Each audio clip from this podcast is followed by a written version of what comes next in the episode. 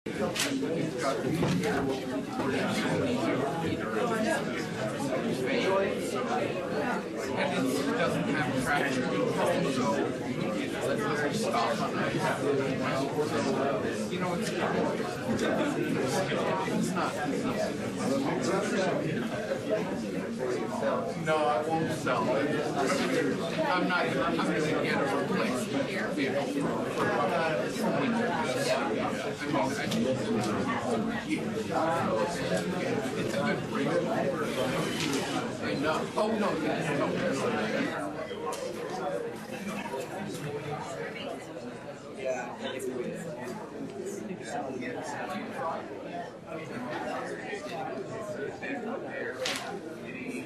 no. That sounded pretty amazing. I knew nothing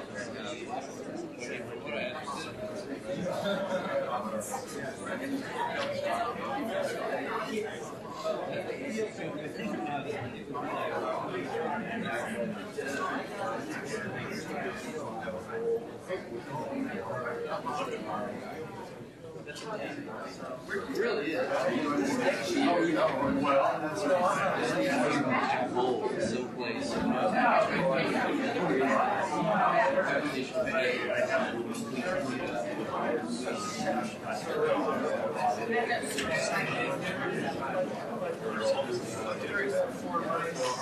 and I know you use it off road because I see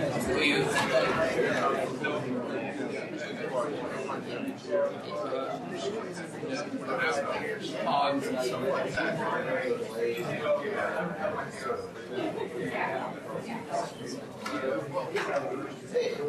You know, when we dreamed of these things when we were kids.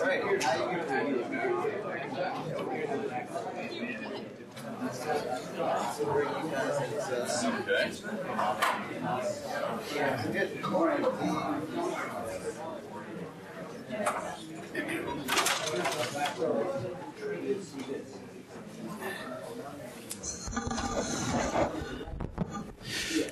morning, everyone. Welcome to this chilly morning and to Medical Grand Rounds. We are delighted to have Dr. Kotloff with us today from the Cleveland Clinic. There he has disclosed no potential conflicts of interest, and he will be introduced to us today by Dr. Jeff Munson, who is an assistant professor of medicine and the section chief in pulmonary and critical care medicine. Jeff, come tell us about Dr. Kotloff. Uh, thanks, Rich. But before we get to, to Rob, we got to do a little series of introductions. So this is the Joseph Lynch lecture. So I need to say a word about Dr. Lynch as the uh, benefactor who has made this possible. So Dr. Lynch. Um, can't join us, but he was a graduate of the Dartmouth Medical School in 1971.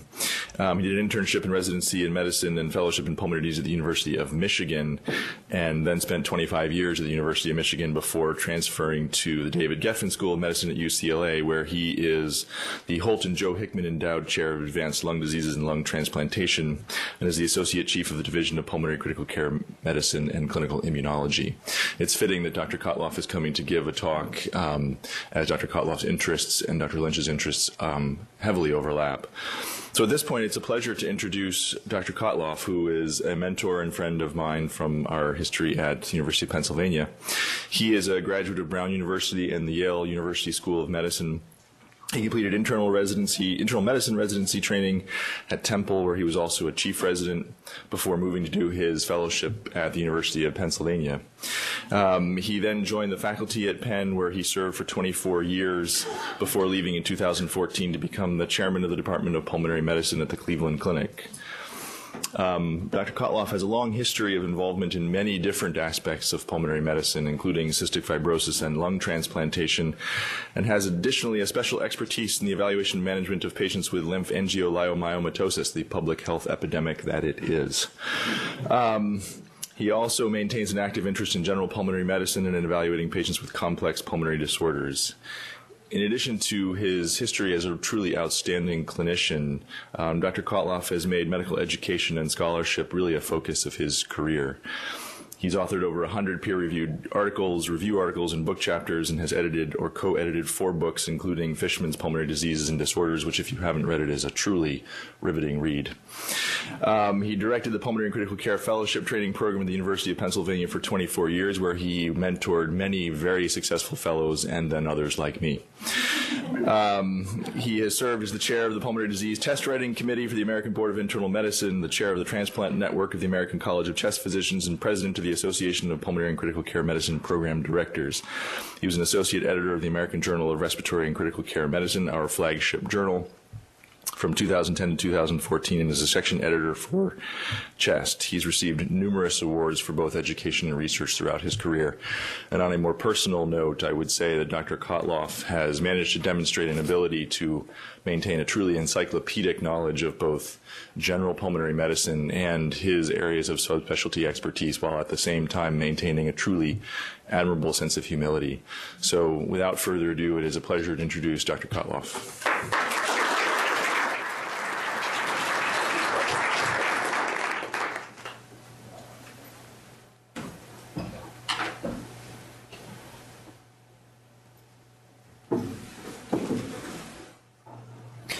Thank you very much for that introduction. Can all of you hear me adequately with the mic where it is? Okay. Let me just make a few comments about Jeff, if I could, before I get started on this talk. um, so, as Jeff mentioned, um, I was a fellowship director at Penn for 24 years. And I have to say, there are a few fellows who truly stand out as the most outstanding. And I, I, was privileged to be associated with a lot of outstanding fellows. But Jeff is clearly one of the top three fellows that I was privileged to work with. And you may know or may not know that it's a two way street. I hope that I've taught Jeff uh, quite a bit about pulmonary medicine, but in turn, he has also taught me um, as well. Um, I'll also tell you a lesson. So, uh, Jeff joined our faculty at Penn for um, one or two years before coming up north, and we always describe him as the one who got away. And I would tell you to hold on to him because he's a keeper and he's outstanding. And our mission statement at the fellowship program was that we uh, were intent upon training the next generation of leaders in pulmonary medicine. And I can say that looking at Jeff and where he is in his current position, uh, we have clearly succeeded in that role. So it's a privilege to be here, and it's a privilege to catch up with uh, with Jeff.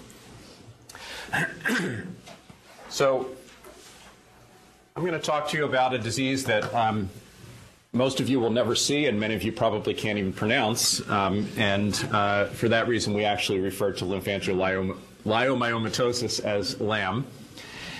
My subtitle, as you'll see, uh, is very fitting. It's actually a tale of a mother, a child, and an orphan disease. And I'll explain that in just a minute. But I find myself being a little bit defensive here. So, why have I chosen a topic such as this for a group of individuals, most of whom are not pulmonologists? Many of you will never even see this disease on a board question. Um, but I think there are three themes that uh, resonate uh, with me. And actually, let me do this first. There we go. And hopefully, will one of these themes will resonate with you as well. Uh, first, as we'll get into, this is a tale of motherhood and of the power of motherhood and, and what can be accomplished by a determined mother and an ill daughter. the second, for many of you in the room, is this is a um, tale of uh, multidisciplinary collaboration. And uh, I will tell you that this breaks down many of the artificial walls that we've created in academic medical centers. So I would argue that diseases no longer respect organs or disciplines, and this is not just a pulmonary disease. In fact, the major advances, to quote Frank McCormack, who has devoted his career to this, um, reflect a collaboration between pulmonary investigators and clinicians, tuberous sclerosis geneticists, Drosophila biologists, and patient advocacy groups. And finally, if you're anything like me, um, the other reason to learn about this disease is just an absolute pure fascination with zebras, with the varied ways in which diseases can present and in the um, array of underlying mechanisms that produce these diseases. Excuse me. So let me start with the tale of uh, the mother, the child, and the orphan disease and give you a little bit of a sense of the history of this disease. What we think was the first case of LAM, uh, at the time not labeled as such, was actually derived in a case report found in the literature and published in 1919. It took another 50 years before enough cases were seen that the first case series was actually published, and that was in 1966. So until the 1990s, and actually during the time that I was in fellowship training, this was considered a rare and exotic disease that none of us understood and that all of us assumed was uniformly fatal. Well, something happened in 1994. Shown here is Sue Burns, the mother, and her daughter Andrea Burns. And in 1994, Andrea Burns presented to an emergency room with a pneumothorax, was ultimately found to have cystic lung disease, went to multiple medical centers, excuse me, before going to National Jewish Hospital in Denver, where someone recognized that in fact she had this very exotic disease called LAM. And what they told her was that this was a disease without treatment, a disease that was poorly understood, and a disease that was going to be fatal um, with her with respect to her daughter within the next decade. Well, Sue Burns refused to accept that. She refused to accept that in 1994, when you could send someone to the moon, that you couldn't conquer a disease. And things took off from there. She started a grassroots effort, raised money, and in 1995 established the LAM Foundation.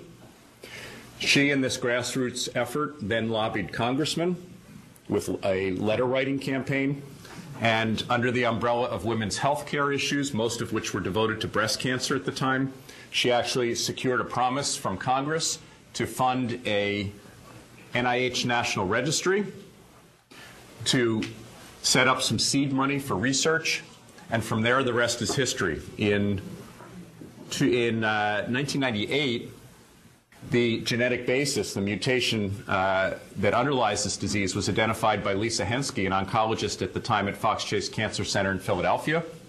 Subsequently, the signaling pathway, the AKT signaling pathway that controls proliferation of the LAM cells, was identified. And with this insight and understanding into the molecular basis, rational drug therapy evolved, and two clinical trials in 2003 and 2006 were conducted in 2011, the results of that second trial were released, demonstrating efficacy of a drug called sirolimus. And just last year, that drug achieved FDA approval for an orphan disease. Pretty amazing, all coming from a mother who refused to accept no as an answer. What is Sue Burns' legacy? She actually retired from the LAM Foundation this past year, but she leaves a very thriving organization. And just to give you a sense, um, to date, $15 million has been raised by the LAM Foundation to support LAM research. In conjunction, the NIH, through the National Heart, Lung, and Blood Institute, has committed an additional $20 million since the founding of the foundation. There are now 2,000 women in the United States who are registered through the foundation. There's an annual LAMposium, is what we like to call it, uh, which is attended by scientists, clinicians, and also the community of patients who self uh, who call themselves Lammies. And it's an interesting idea of having a conference each year that brings together scientists and patients. There are now 30 designated LAM clinics in the United States that are prepared to conduct clinical trials, and now 24 international LAM clinic sites as well. So let's move into a discussion of the disease itself. Um, this is a fascinating disease in its demographics. LAM is a disease that is almost exclusively, with very rare exception, a disease of women, typically of childbearing years. It's characterized by the presence of smooth muscle cells, so-called LAM cells, that, that proliferate and infiltrate into various components of the lung, including the airways, the vessels, and the lymphatics. And it's also characterized by a very um, dramatic destructive process, leaving behind cysts throughout the lungs, as I'll show you in a subsequent slide. If you look at the three characteristics that define LAM, unregulated cell growth, vascular and lymphatic spread, as I will show you, and local tissue invasion and destruction, the paradigm has actually shifted in our understanding of this disease. We used to call this an interstitial lung disease, and we would group it with things like sarcoid and idiopathic pulmonary fibrosis. But now we actually view it as a so-called primordial or low-grade neoplastic disorder. Again, these three characteristics are shared by um, all cancers, basically. In terms of the epidemiology, um, there are two um, ways in which LAM is encountered. It's encountered in a very rare disorder that um, some of you may remember from medical school as one of the neurocutaneous syndromes called tuberous sclerosis complex. It's also, it also occurs in a sporadic form. So we refer to these as TSC LAM and S-LAM or sporadic LAM. LAM may actually be the only manifestation of TSC. So TSC in its um, full presentation is associated with profound cognitive impairment, with um, skin lesions, characteristic skin lesions, and with refractory seizures. But we've now come to recognize that there are some patients with, with TSC where the only manifestation are the cystic changes in the lung. So one needs to look a little bit further in those situations. About a third of women with TSC will have these cystic changes, but they're often mild and would go undetected if we did not do CT screening. And finally, if we look at sporadic LAM, uh, we, will, we acknowledge that it's a relatively rare disease with an estimated prevalence of about 3 to 5 per million. However, I'll also tell you that I think we're grossly underdiagnosing this disease. And for those of us who run LAM clinics, it's not that uncommon to see women who have presented to an emergency room with a kidney stone or abdominal pain or some other reason that they got a CT scan and lo and behold, they have cystic changes at the lung bases that then trigger an evaluation and diagnosis of what otherwise would have been subclinical disease. As I mentioned, both forms of the disease are seen almost exclusively in women. There are cases, a handful of cases of men with TSC who present with cystic changes. And there's one case that all of us are still scratching our heads about of a genetically proven male who presented with the sporadic form of LAM, no evidence for underlying TSC. That phenomenon, and as far as I know, there's only one case reported that, has yet to be fully explained. This is a disease of young women, and the average age of diagnosis is 35 years, although, as I will show you on a subsequent slide, many women have symptoms for a number of years before they present and are often misdiagnosed before the correct diagnosis is made. The demographics, uh, at this point in time, uh, this appears to be a disease uh, uh with a predominance uh, in the Caucasian population, although we're now recognizing as we establish LAM centers throughout the world that this does have a worldwide distribution and that some of the demographics we're seeing here may reflect simply access of these various populations to health care and also to internet. You'd be amazed how many LAM patients self-diagnose they, they have cysts. They're told they have emphysema, but they're 35 years old. They've never smoked. They go online, they type, they Google, the way all of us now do, and they become LAM experts and realize that maybe they have something other than what their physician told them. In terms of the clinical features of this disease, I'd actually break them down into um, two categories. There's the typical generic symptoms that virtually all patients with respiratory disease will present with. So shortness of breath um, is very prevalent, and in fact, uh, at some point during the course of the disease, affects uh, virtually all patients. Cough, chest pain are relatively nonspecific findings. However, there are two that should at least make you think of this disease. If a young woman presents with a spontaneous pneumothorax, you have to think of LAM or you're going to miss the diagnosis. And very often, particularly in um, tall, slender young women, we think of these spontaneous pneumothoraces that occur because of apical blebs, and no one goes further in getting a CAT scan to explore it. But it's something you have to think about in this population. Pneumothorax occurs as the presenting sign in about 40% of patients, and at any point in the course, in up to two thirds of patients. The other clue is the development of chylous effusions, these milky effusions that occur in the pleural space.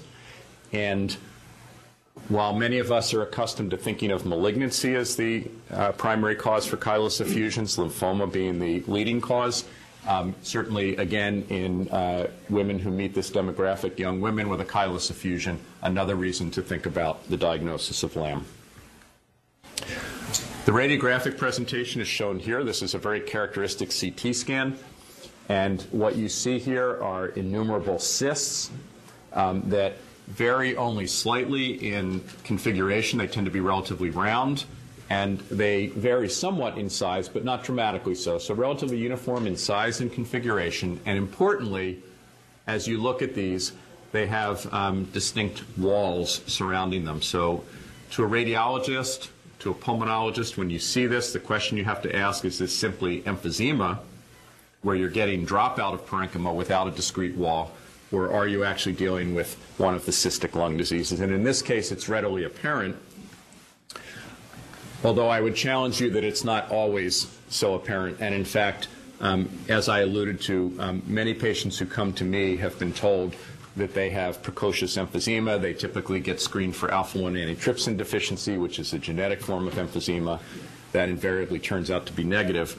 But here's an example where it's really hard to say whether these are true cysts. I can make out some areas where there do seem to be walls, but there are other areas, particularly an area like this, that look very much like centrilobular or panlobular emphysema.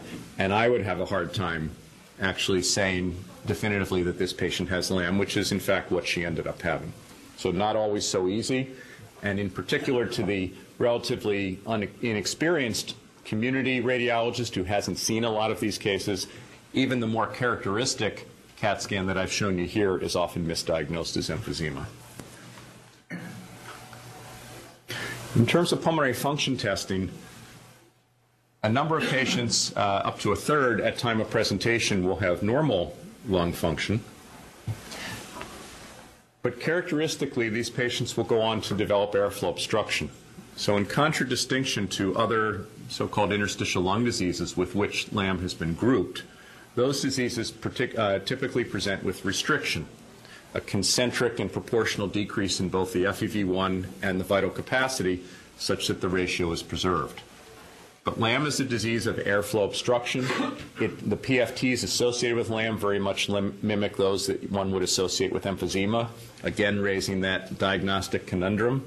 Um, and also, uh, the PFTs very much resemble those that would be seen in an asthmatic. Um, this is typically uh, a progressive disorder, and while the rate of progression is quite variable, um, in recent studies, the rate of decline is somewhere around 75 to 120 cc's per year. But again, wide variation from patients who remain remarkably stable for many years to patients who have a very aggressive and relentless decline in lung function. The histology, um, one of the things I've been taught as a pulmonologist who doesn't look at a lot of slides is you've probably noticed in whatever discipline when a clinician shows a pathology slide, they just sort of wave their pointer around because we don't actually know what we're looking at. Um, but I will tell you, uh, this is uh, a uh, surgical specimen, lung biopsy specimen, where you can hardly, I would say, you can't recognize normal lung architecture. Um, what you're seeing is invasion of the lung parenchyma with uh, a very cellular um, population, and in between that, these clefts or cysts. If we look at a high power view, um, my pathology colleagues assure me that this, these look like smooth muscle cells infiltrating the lung.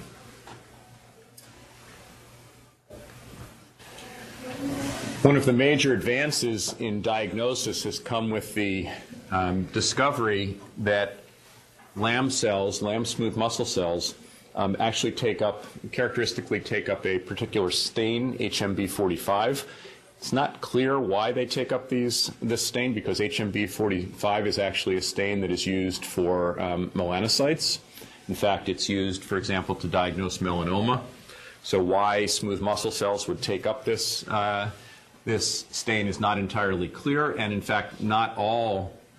As you can see here, while there are a lot of uh, smooth muscle cells on this slide, uh, it, the, the, stain is only uh, intermittently and sporadically taken up. But what that has allowed us to do is now have a definitive stain so that we can use smaller and smaller pieces of tissue to make a diagnosis. In the past, virtually every patient was diagnosed with a surgical lung biopsy.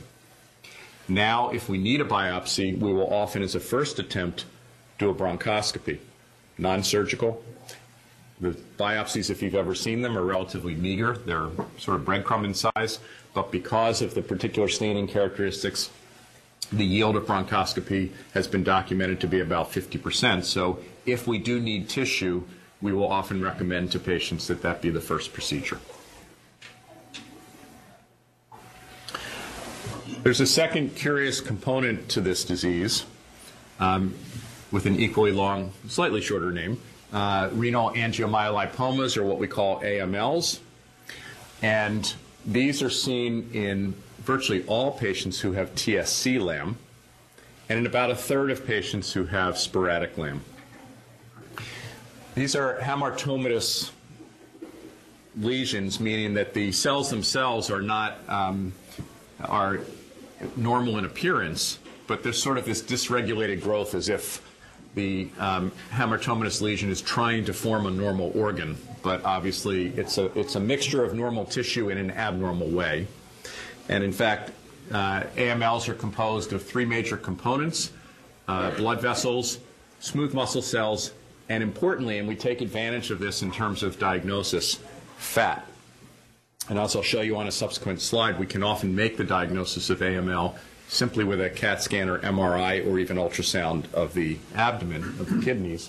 However, there are some AMLs that are what we call lipid poor, meaning they have very small amounts of fat that may only be seen under the microscope. And in that case, it's not uncommon for some women with AMLs to actually be referred to a urologist with a consideration that the patient could in fact have renal cell carcinoma. AMLs are usually clinically silent, but when they are large, they can actually cause flank pain, hematuria, and very rarely they can cause loss of renal function. They tend to displace normal renal tissue rather than invade. So usually the renal, the normal renal parenchyma still functions um, to preserve kidney function, but in some cases you do get loss of kidney function.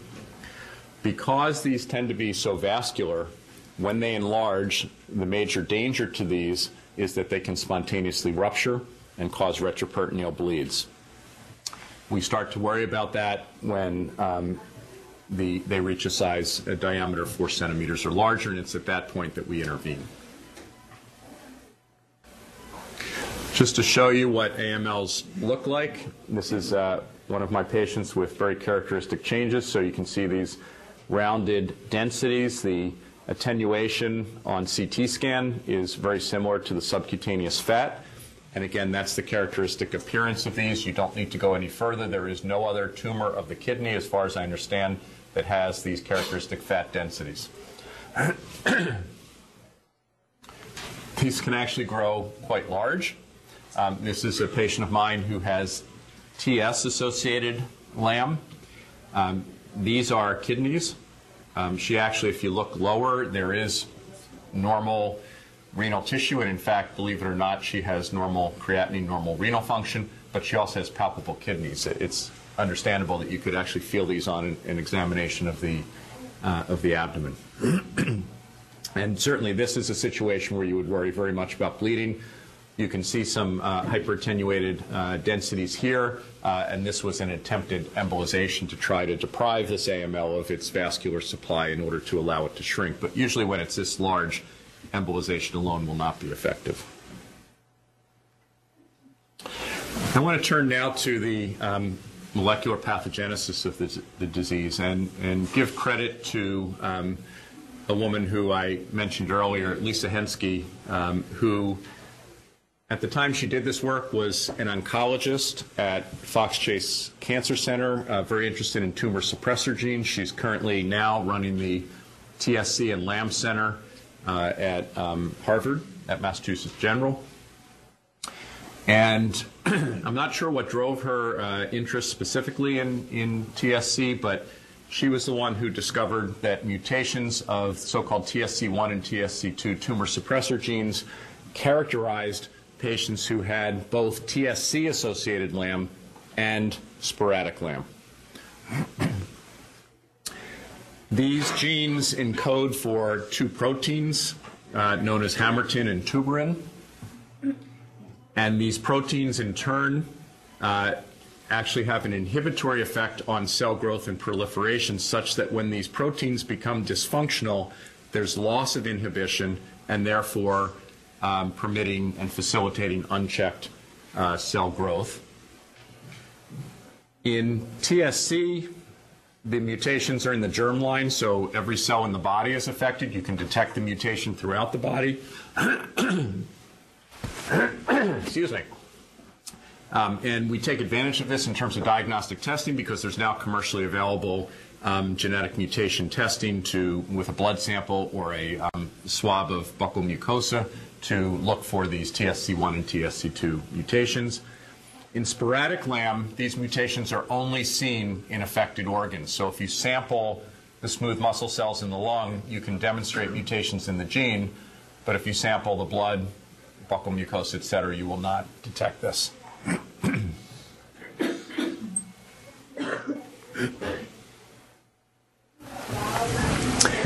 I just want to show you schematically our understanding of the um, genetic, uh, the underlying genetic pathogenesis of this of this disease. And the reason I show you this is this is fundamental to the subsequent development of rational therapeutic intervention.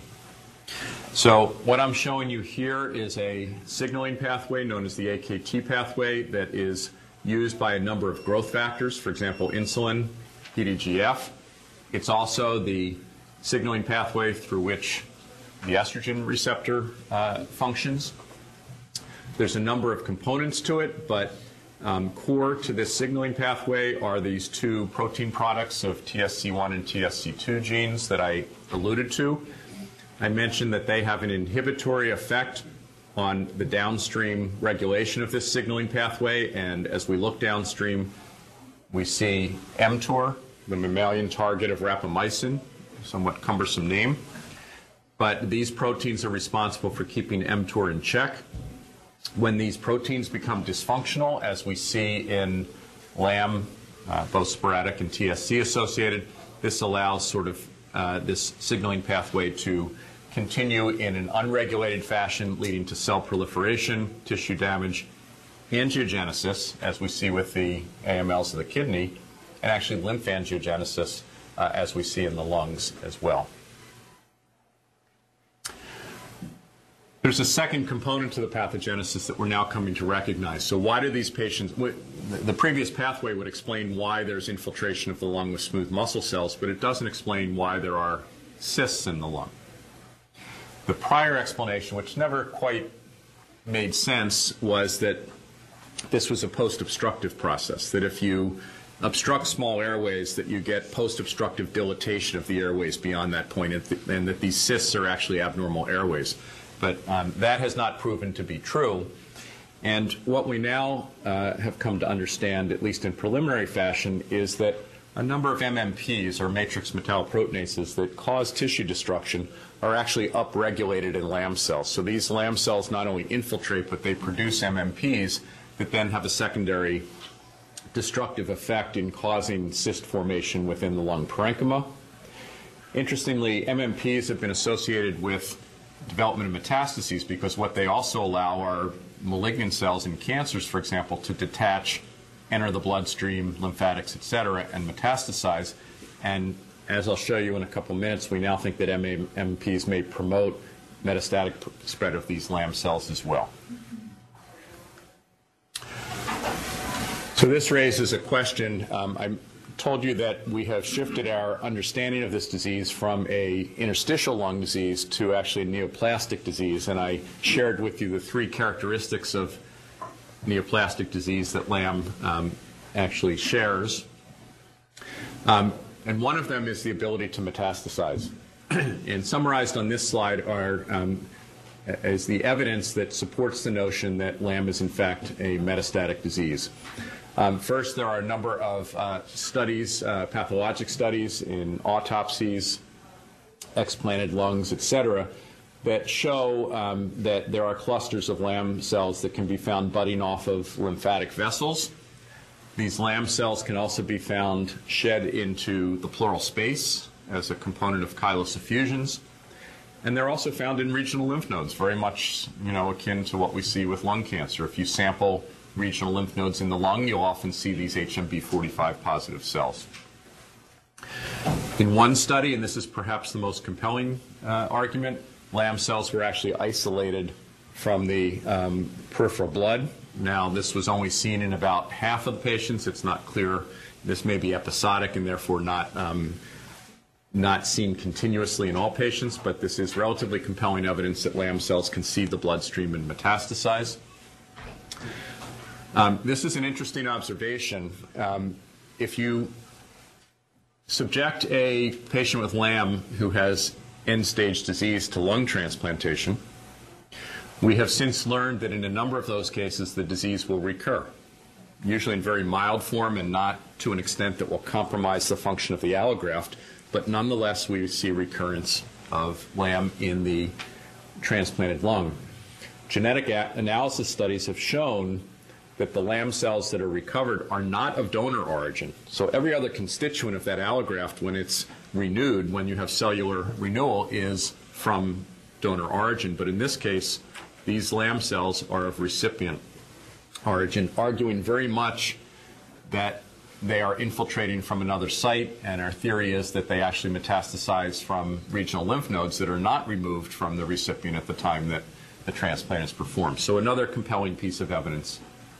The big question is, if we're saying the lung is a secondary site of involvement rather than the primary site, what is the primary site?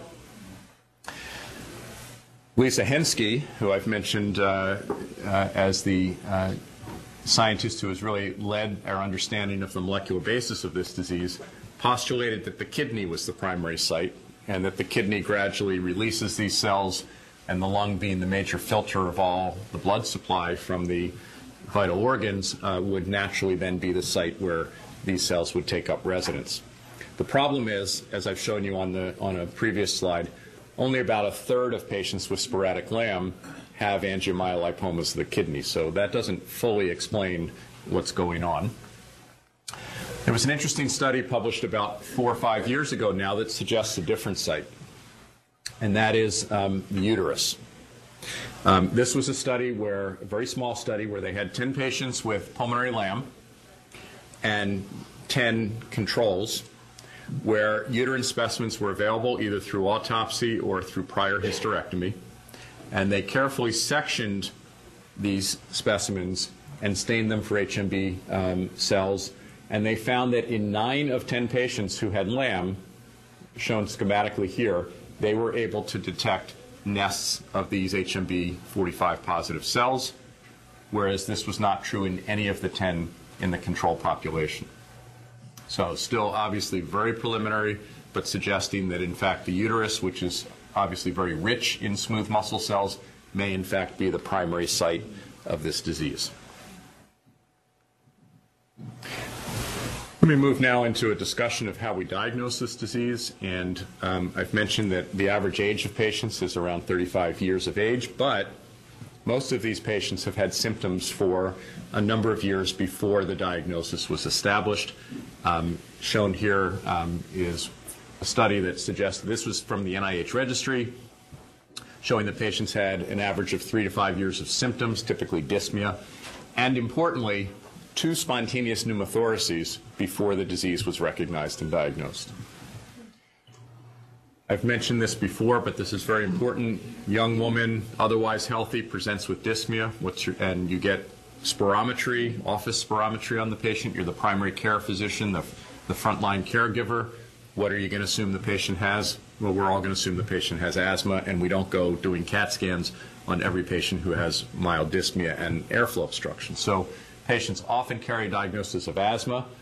If a CT is obtained, then for reasons that I described before, these patients will often be labeled as having precocious emphysema. so how do we actually diagnose the disease? And one of the points I want to make here is we really want to get away from the way the diagnosis was established not that long ago, five, ten years ago, and unfortunately is still established in the community, and that is with surgical lung biopsy. We have since learned that with the diagnostic tools we have, we can often, in fact, in the majority of cases, make a diagnosis non invasively or minimally invasively without having to resort to a surgical lung biopsy.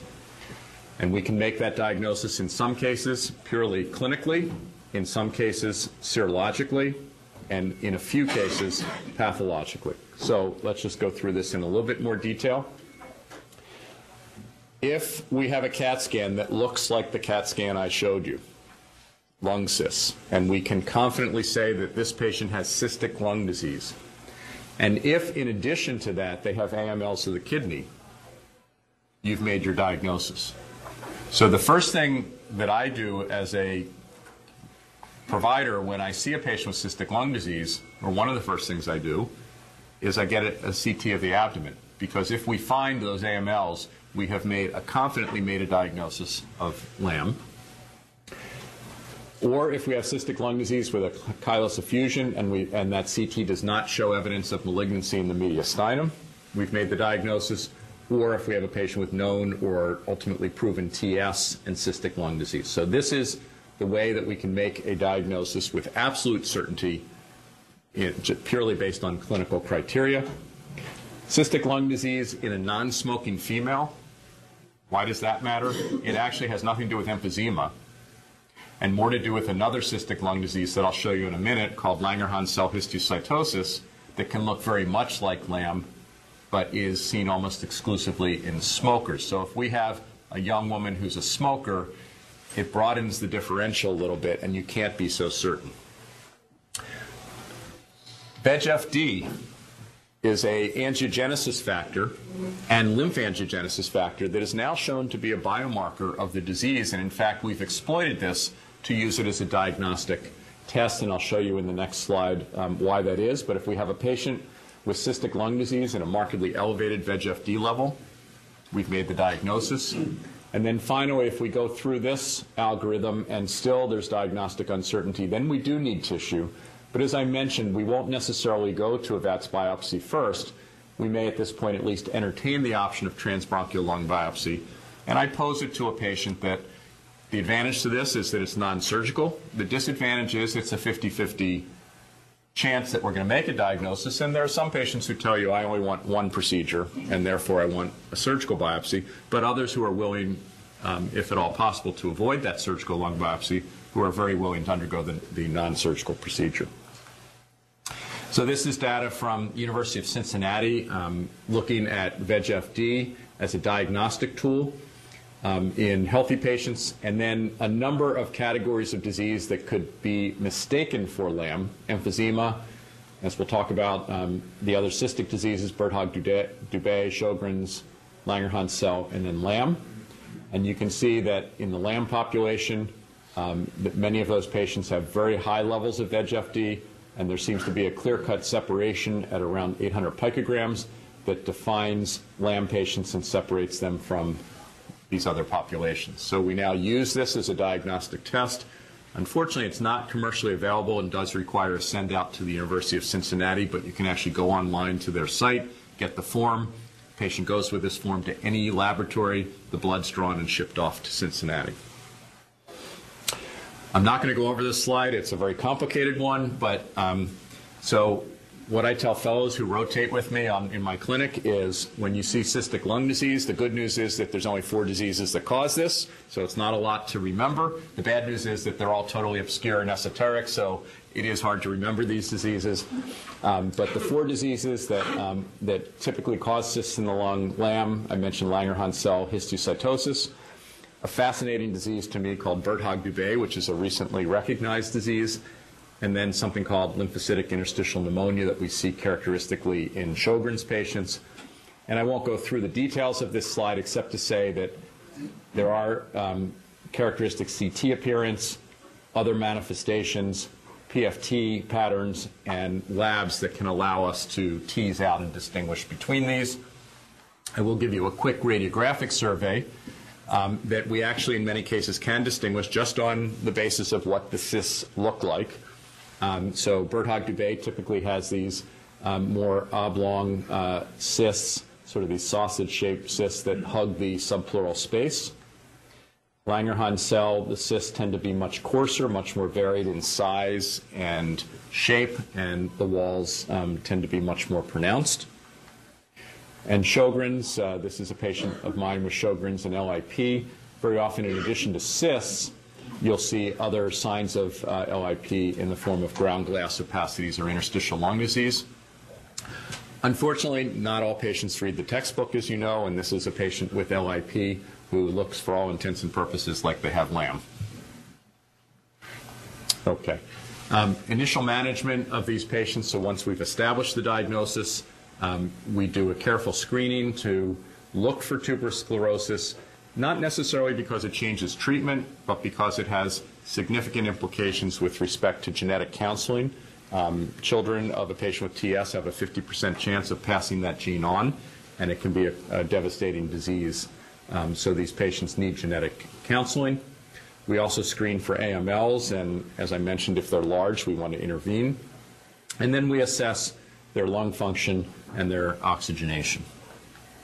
And just very quickly, again, reminiscent of that one obscure lecture you may have had in medical school, these are some of the um, cutaneous manifestations of TS that we look for. So when I say a careful exam, um, that means looking at every single digit, having the patient take off their, their shoes and socks, um, looking for these very subtle subungual um, that we can sometimes see, and you may only see one of them. And if you're like me, where you've now adopted the, um, the so-called orthopedic tripoint, you know, you put your stethoscope on one area and you examine the heart, lungs, and abdomen at the same time. Um, that's not something you can do when you see one of these patients. Um, we also can screen in asymptomatic patients by doing CT or MRIs, and even in a patient who has normal cognition, no seizures, we can see the characteristic cortical tubers and some of the other characteristic features. So if we want to screen, we can do uh, imaging, and then finally we can do genetic testing.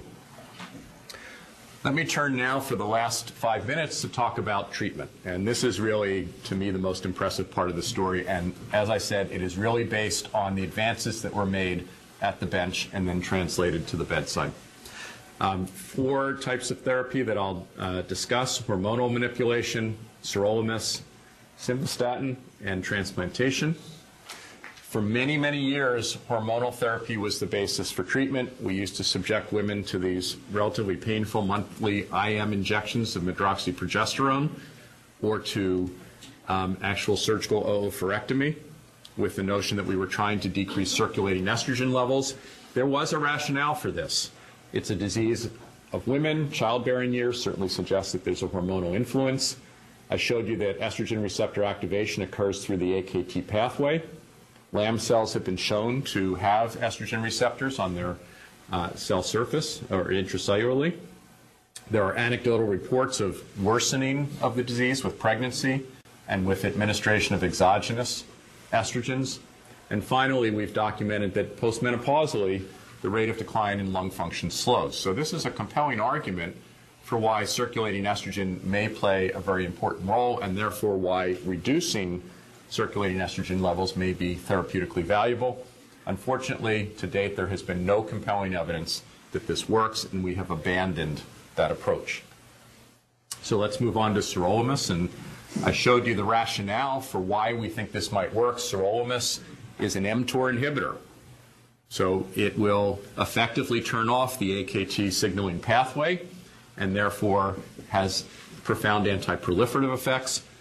The first clinical study that was designed was done in a very rational fashion. So if you want to see if this drug works in LAM, why not choose a readily apparent marker of disease that can be measured and in which you might expect changes in a relatively short period of time? Okay? What might that be? AMLs of the kidney. You can image them, you can measure their volume, you can start the drug, and then you can remeasure the volume. And that's what was done in the first study that was published in the New England Journal by the Cincinnati group. Uh, it was a multi-center trial. Uh, this is a summary slide that shows in about two dozen women that when sirolimus therapy was started, the volume of AMLs decreased significantly in all patients. However, during the second year of therapy, uh, second year when sirolimus was discontinued, there was regrowth, suggesting that the benefits of sirolimus were only during the time that the drug was actually administered. And this is just a visual showing, again, I can't really uh, see very well here, but here's an AML here. Um, and you can see at 12 months, um, the left kidney is much smaller, the AMLs have diminished in size, and the AML in the right kidney is no longer visible. So, proof of concept. Next came the landmark study published in the New England Journal in 2011, but this trial was initiated, I believe, in 2006 or 2008. You can appreciate that with a very rare disease, it's going to take a long time to accrue patients. It was a very challenging study, but ultimately um, successfully recruited. And um, this is a slide showing the results of the trial. So there were about 40 patients in the placebo group, shown in the open circles, and there were approximately 40 patients in the treatment group who were given sirolimus. This was a randomized prospective trial. And you can see that at 12 months, there was a significant difference in FEV1, again, one of the standard markers of lung function, such that FEV1 was preserved in those who were treated, but declined in those who were not. There was a second washout phase where the treatment group, um, the drug was withdrawn. And what that showed us was that once the drug is withdrawn, very similar to what we saw with AMLs, lung function declines in parallel with what we saw in the placebo group. So again, effect is only as durable as the ongoing administration of the drug. I'm going to skip this for the sake of time and just mention to you that initially there were a lot of fears about sirolimus. You may know that the drug was initially developed as an anti-rejection drug for solid organ transplantation. It obviously has um, immunosuppressive effects, so there was concern, in addition to its other toxicities, that we might see an increased risk of infection. It ends up that the drug is very well tolerated. It does have some common nuisance side effects um, shown here, um, but in the study and in our subsequent experience, we have not seen an increased risk of opportunistic infection. And sirolimus curiously can cause an inflammatory reaction in the lung called rapamycin or sirolimus pneumonitis. Um, and to date, this has not been reported in the LAM population, probably because we're using much lower doses than we use in organ transplantation. So the sirolimus story, resounding success very dramatic, and it's now become standard of care. And as I mentioned, in 2015 was FDA approved for the use of this drug um, for treatment of LAM. Tell you a little bit about what's on the horizon, possibly, and, and let me tell you about the role of statins. This is data that comes from a mouse. So if you're a mouse with LAM, you definitely want to be on a statin. If you are a human with LAM, uh, the jury is still out. But this is actually data that comes from one of my colleagues, former colleagues at Penn, Vera Krymskaya in her laboratory, she has actually developed a mouse model of LAM. Um, and just shown here is um, a mouse on day zero. The LAM cells are then implanted. And you can see that by day 15, you get these nodular densities that are actually these smooth muscle cells um, spontaneously proliferating. And you also start to see cyst formation. And here by day 20, these massive nodular densities interspersed with cysts. These are graphs just showing if you objectively measure um, the um, percentage of lung that is occupied by these lesions, that it increases over time. And if you look at the percentage of lung occupied by holes or cysts, that also increases over time. This is a little bit of a complicated slide, so let me walk through, through it both graphically and then schematically. So the, this mouse model, these mice were then subjected either the control getting neither drug or various combinations of getting one or the other drug or both. And if we look at, I believe it was day 12, um, in the control group, the number of lesions, so there's significant uh, proliferation of these nodules in the lung, as I showed you. But if we give RAPA alone, simvastatin alone, or RAPA plus simvastatin, um, you can actually inhibit the uh, development and growth of these lesions. So all of these drugs, either alone, both of these drugs, either alone or in combination, seem to inhibit proliferation of LAM cells. This is the more curious observation, which is looking not at proliferation of LAM cells, but development of these cysts. And what you can see is that in the control group given neither drug, these cysts did develop by day 12. In the group given rapamycin or sirolimus, there was no difference in the area of lung occupied by these cysts. But when you incorporated simvastatin into the treatment of these mice, you saw dramatic inhibition of cyst formation. That's a pretty impressive result if it translates into the human, and at this point in time, we just don't know that. There is currently a safety trial going on just proving that the combination of simvastatin and sirolimus is safe. The next will be a phase two trial looking um, at impact on cyst formation. Uh, just a quick word on transplant, and then I'm going to conclude here. So, transplantation is reserved for patients who have far advanced disease. We're hoping that in the future we won't see these patients, um, but currently we do. Um, and these patients are characterized by very far advanced disease with lung function that's down around 20% of normal. Because many of these patients have had pleurodesis for pneumothorax, this is not an easy transplant. Getting a lung out that's been pleurodesed is a bloody procedure and should only be done in the hands of the most experienced transplant surgeons. Uh, for reasons I won't get into, we tend to favor um, uh, replacing both lungs rather than one lung. There seems to be superior survival in doing so. And the one year survival, or the uh, one year survival, five year survival, and 10 year survival in the LAM population is shown here. This actually compares quite favorably to other patient populations for whom we transplant. Um, I'm just going to mention two things about this slide because I am running out of time. One is that uh, the disease can recur, and this is one of my patients who you can see a cyst here in the allograft, signifying that the disease has in fact returned, but it does not typically compromise allograft function. It tends to be more of an incidental finding than something that would actually impair the outcome. The second issue that is very controversial is sirolimus has a profound effect on wound healing. It's an anti-proliferative drug. And if you look at the labeling on it, there's a black box label that says this cannot be given to lung transplant recipients. Why? Because there are a number of case reports that showed lethal dehiscence of the bronchial anastomosis in patients who received sirolimus at the time the transplant was performed as part of their immunosuppressive therapy.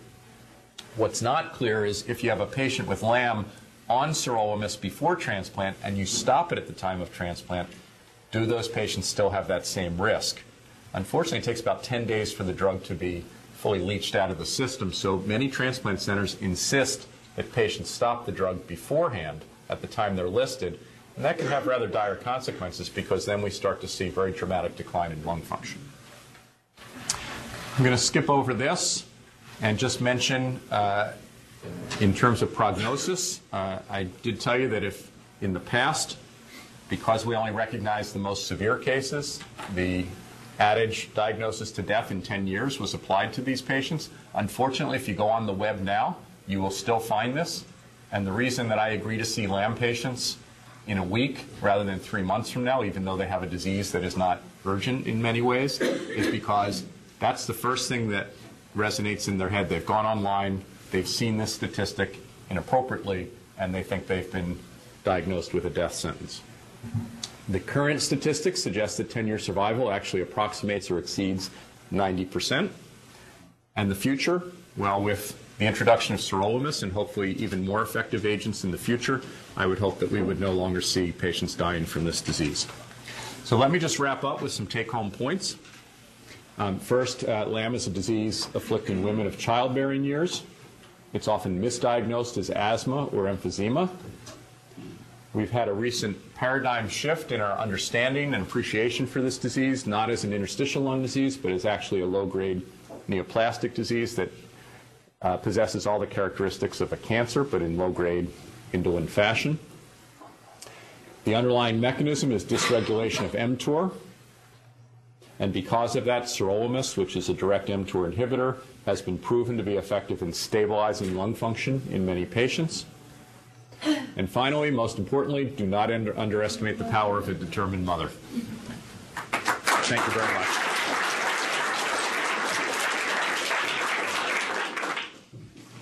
Uh, so time for yeah, maybe one or two questions So one question I have is, um, if you do have a young female with a spontaneous pneumothorax, um, the European guidelines don't recommend getting a CT after the first pneumothorax.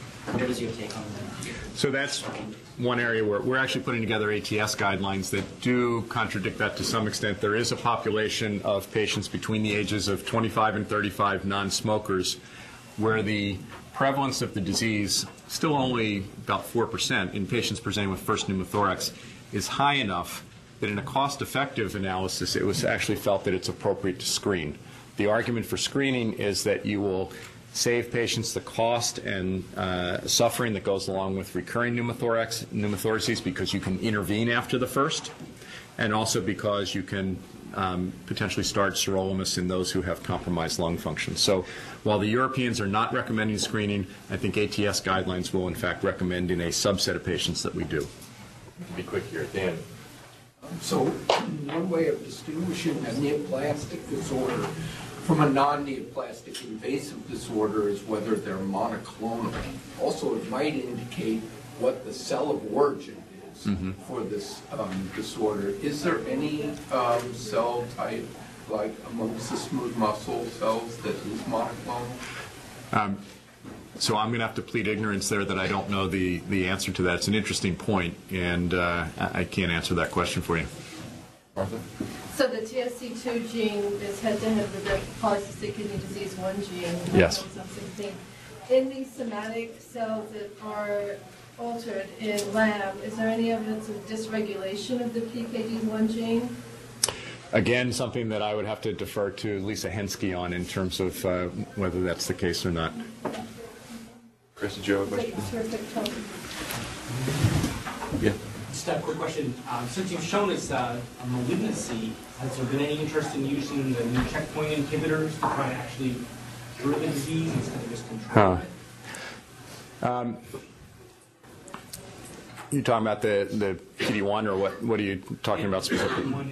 Yeah. Um, I haven't seen that on the horizon. In fact, unfortunately, there's not a lot on the horizon right now beyond simvastatin, and there's some interest in using Plaquenil. But with the interest in PD-1 inhibitors, I wonder whether that might be the next uh, next stage. Yes. Dr. Atkins, There's a structural similarity between sirolimus and the macrolide antibiotics, Yes. azithromycin. Have those been tried or no activity there?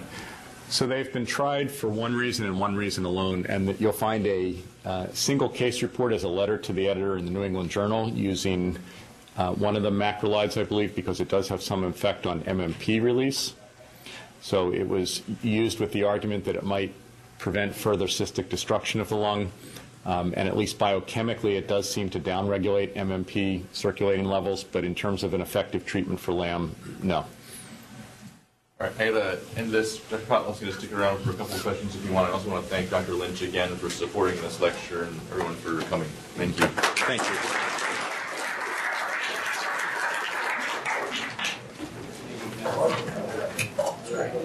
Thank you. Thank you.